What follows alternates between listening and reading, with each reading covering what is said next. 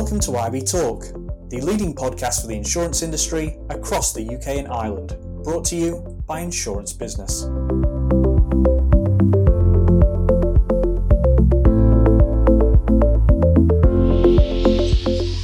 Hello and welcome to I B Talk, the insurance industry podcast brought to you by Insurance Business. My name is Mia Wallace, Senior News Editor at Insurance Business U K, and today I'm joined by Amanda Scott, Global M and A leader for W T W and a regular provider of thought leadership to the insurance profession on a wide range of subjects.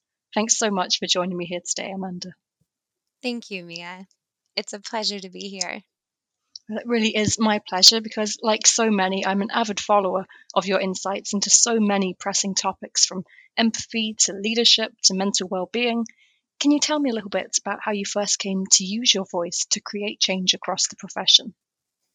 Well, firstly, thank you. That means a lot. Um, I'm just glad that sharing my perspectives has been helpful to others. So how did I come to first using my voice? I think it, it really came from wanting to find a positive outlet to share my ideas and help people um, and to have a broader impact. So actually, this coming up May will be my three-year anniversary of restarting my social media journey on LinkedIn. Um, I'd been going through a challenging time at work, and I was feeling a little bit powerless at the time. So I decided I needed to take the power back and just really reintroduce myself. Um, and that was the day I decided I was going to have a bigger impact, find my voice, find my people, and share my ideas more broadly. So it's kind of at that point where I started to fumble my way onto social media, uh, clumsy and awkward, but always learning and growing. So my first post read, uh, current mood: when you go big and get shot down, go bigger. So it was from there I just started small. So by sharing content that was important to me, finding my writing style, and ultimately beginning to post ideas and thoughts that were authentic to me. So honest, but always trying to be hopeful. And I didn't know if it was going to create an impact, but I knew I wanted to demonstrate that honesty, authenticity, and kindness were powerful. Well, early congratulations on that anniversary. And how are you finding your social media experience to date? Are you enjoying it?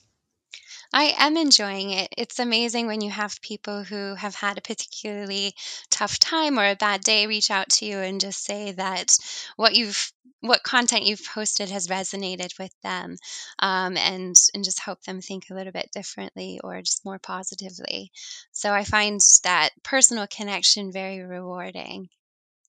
Well, I must say I've really enjoyed your posts, and I've really enjoyed seeing your journey throughout the profession and all the things that you've got up to over the course of your career to date. And just looking at that journey, I wonder, are there any particular role models along the way who've stood out for you?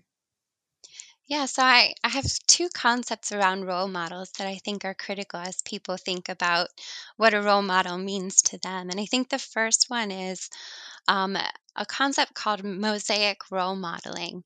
And I think it's important to recognize that there will never be any one person who is one hundred percent everything you want to be.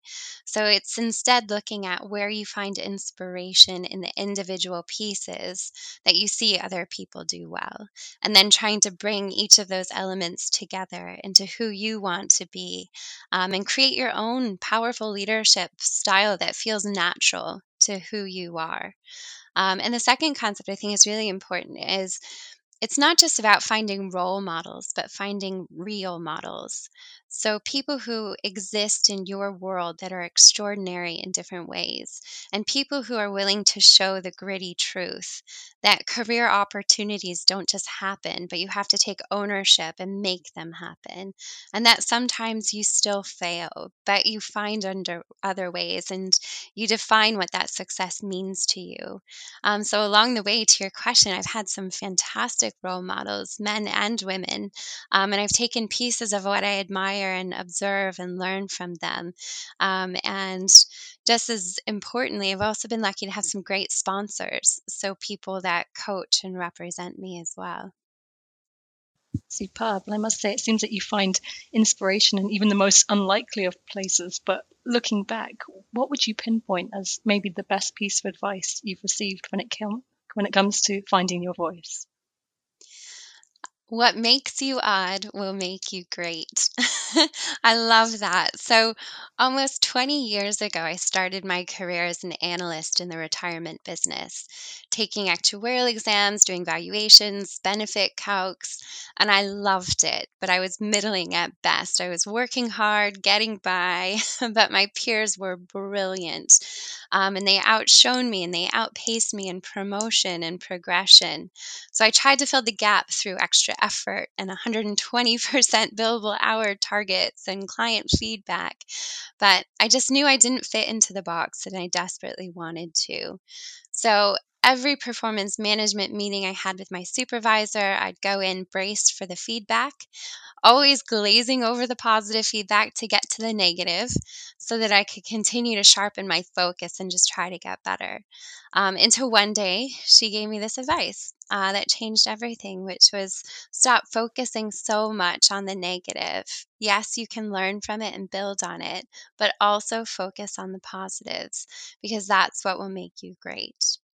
So we took a deep breath and we started over and read through the positive feedback again, um, which really highlighted the fact that I should think about a consulting role based on client feedback and the broader strategic thinking that I like to do. Um, and as a budding actuary hopeful, it was devastating feedback at first.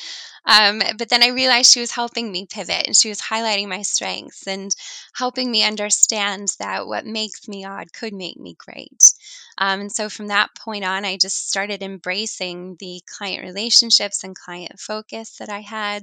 I got my M B A to strengthen my ability for strategic thinking, um, and just really embraced my passions and um, and honesty. So I did focus still on building a strong baseline of technical competence, um, but I also worked on some of the things that I was strong at as well. Um, and every time I, I feel like I no longer fit in a box, I do think back on her advice.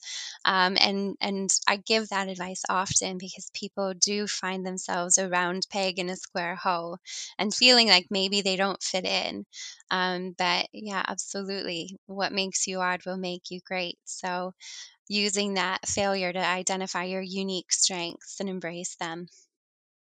I must say it's really superb advice. And, and since that pivot, you've had so many incredible roles serving the insurance profession. But what have been some standout moments for you in your career that when you began, you might not have believed you would have achieved? I think just some incredible experiences. So having the ability to work in so many different countries with so many different incredible clients.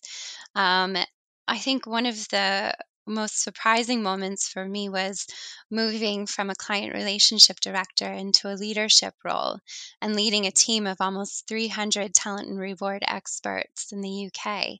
Um, being able to run a P and L and embrace the the teams and the people was was quite a uh, a wonderful time in my life.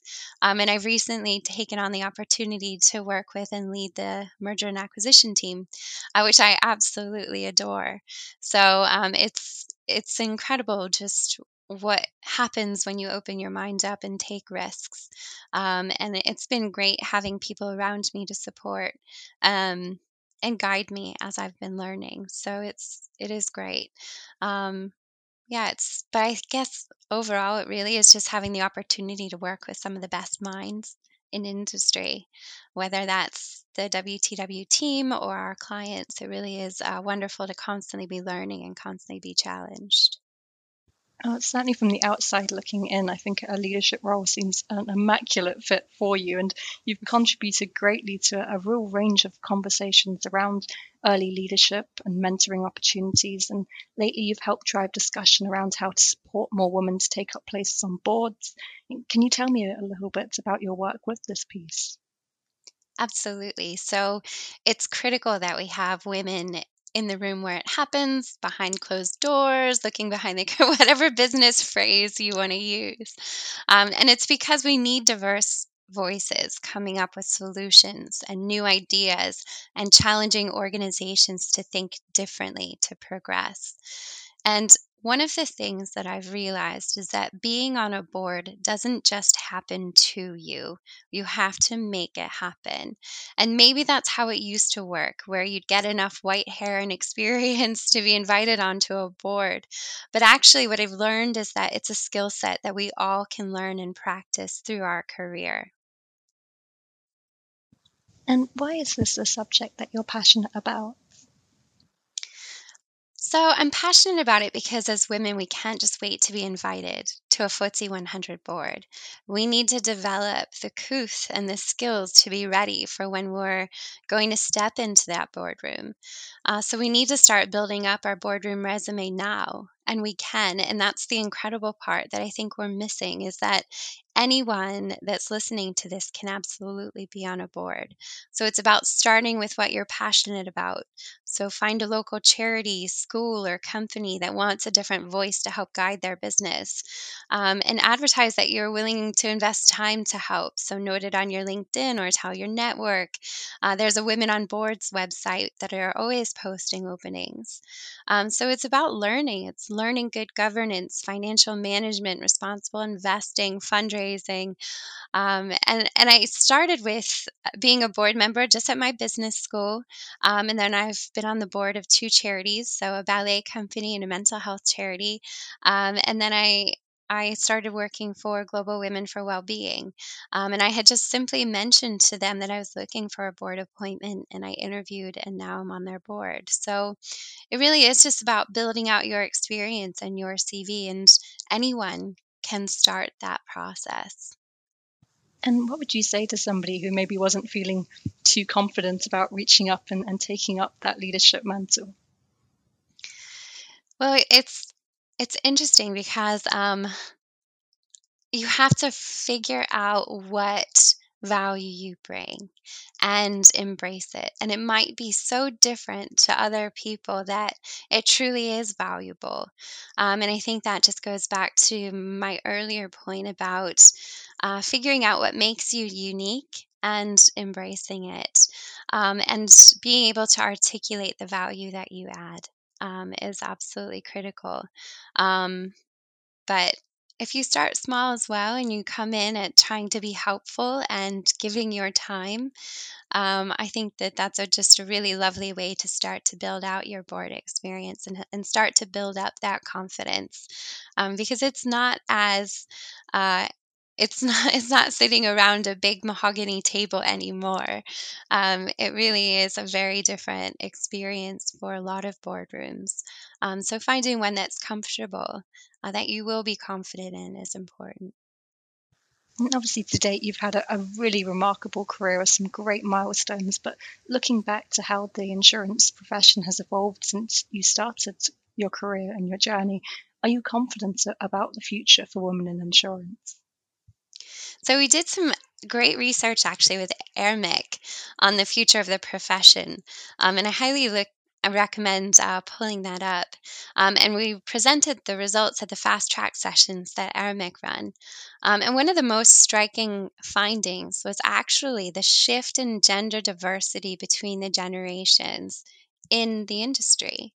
So if you look at the baby boomers, I think only about eighteen percent were female of the uh, the people that we surveyed. Um, Gen X is probably about thirty-seven percent, but then the millennials are actually fifty-six percent female. Um, so there's an incredible pipeline of female talent, and younger risk professionals are more likely to be female. Um, and actually it was quite interesting because the survey also suggested that women tend to stay in the risk profession longer than men do. So I do think that there's fantastic opportunity, and it has evolved quite significantly. Um, and, and, and frankly, will continue to evolve. So it is quite exciting to see amazing diversity coming through. That's really wonderful to hear those statistics. And on the subject of women in insurance, I don't want to put you on the spot, but my sources tell me you're a very talented scribe of poems about your experiences and about your career journey to date. And I wondered if you'd mind reading one of those for us here today. Absolutely. um, so I'll start with Can leadership be female and be feminine? When I started my career, I asked for advice on how to grow into leadership. The reply, tie your hair back, wear trousers, less blonde. And I've had a lot of coaching. Deepen my voice, less smiling, stronger body language, be more masculine. Every female leader will likely have had at least one instance where they received feedback on their look or advice to pull back on femininity to advance. Yet she role modeled a different type of leadership. Leadership can be female and it can be feminine. It can be graceful and beautiful. It can be thoughtful and persuasive. It can be high fashion and pedicures. It can be laughter and empathy. It can be global with coordinating luggage.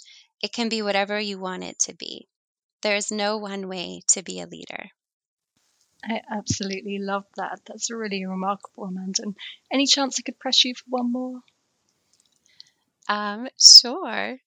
I used to think that the most valuable impact someone could have on your career is to help you up the ladder. I was wrong.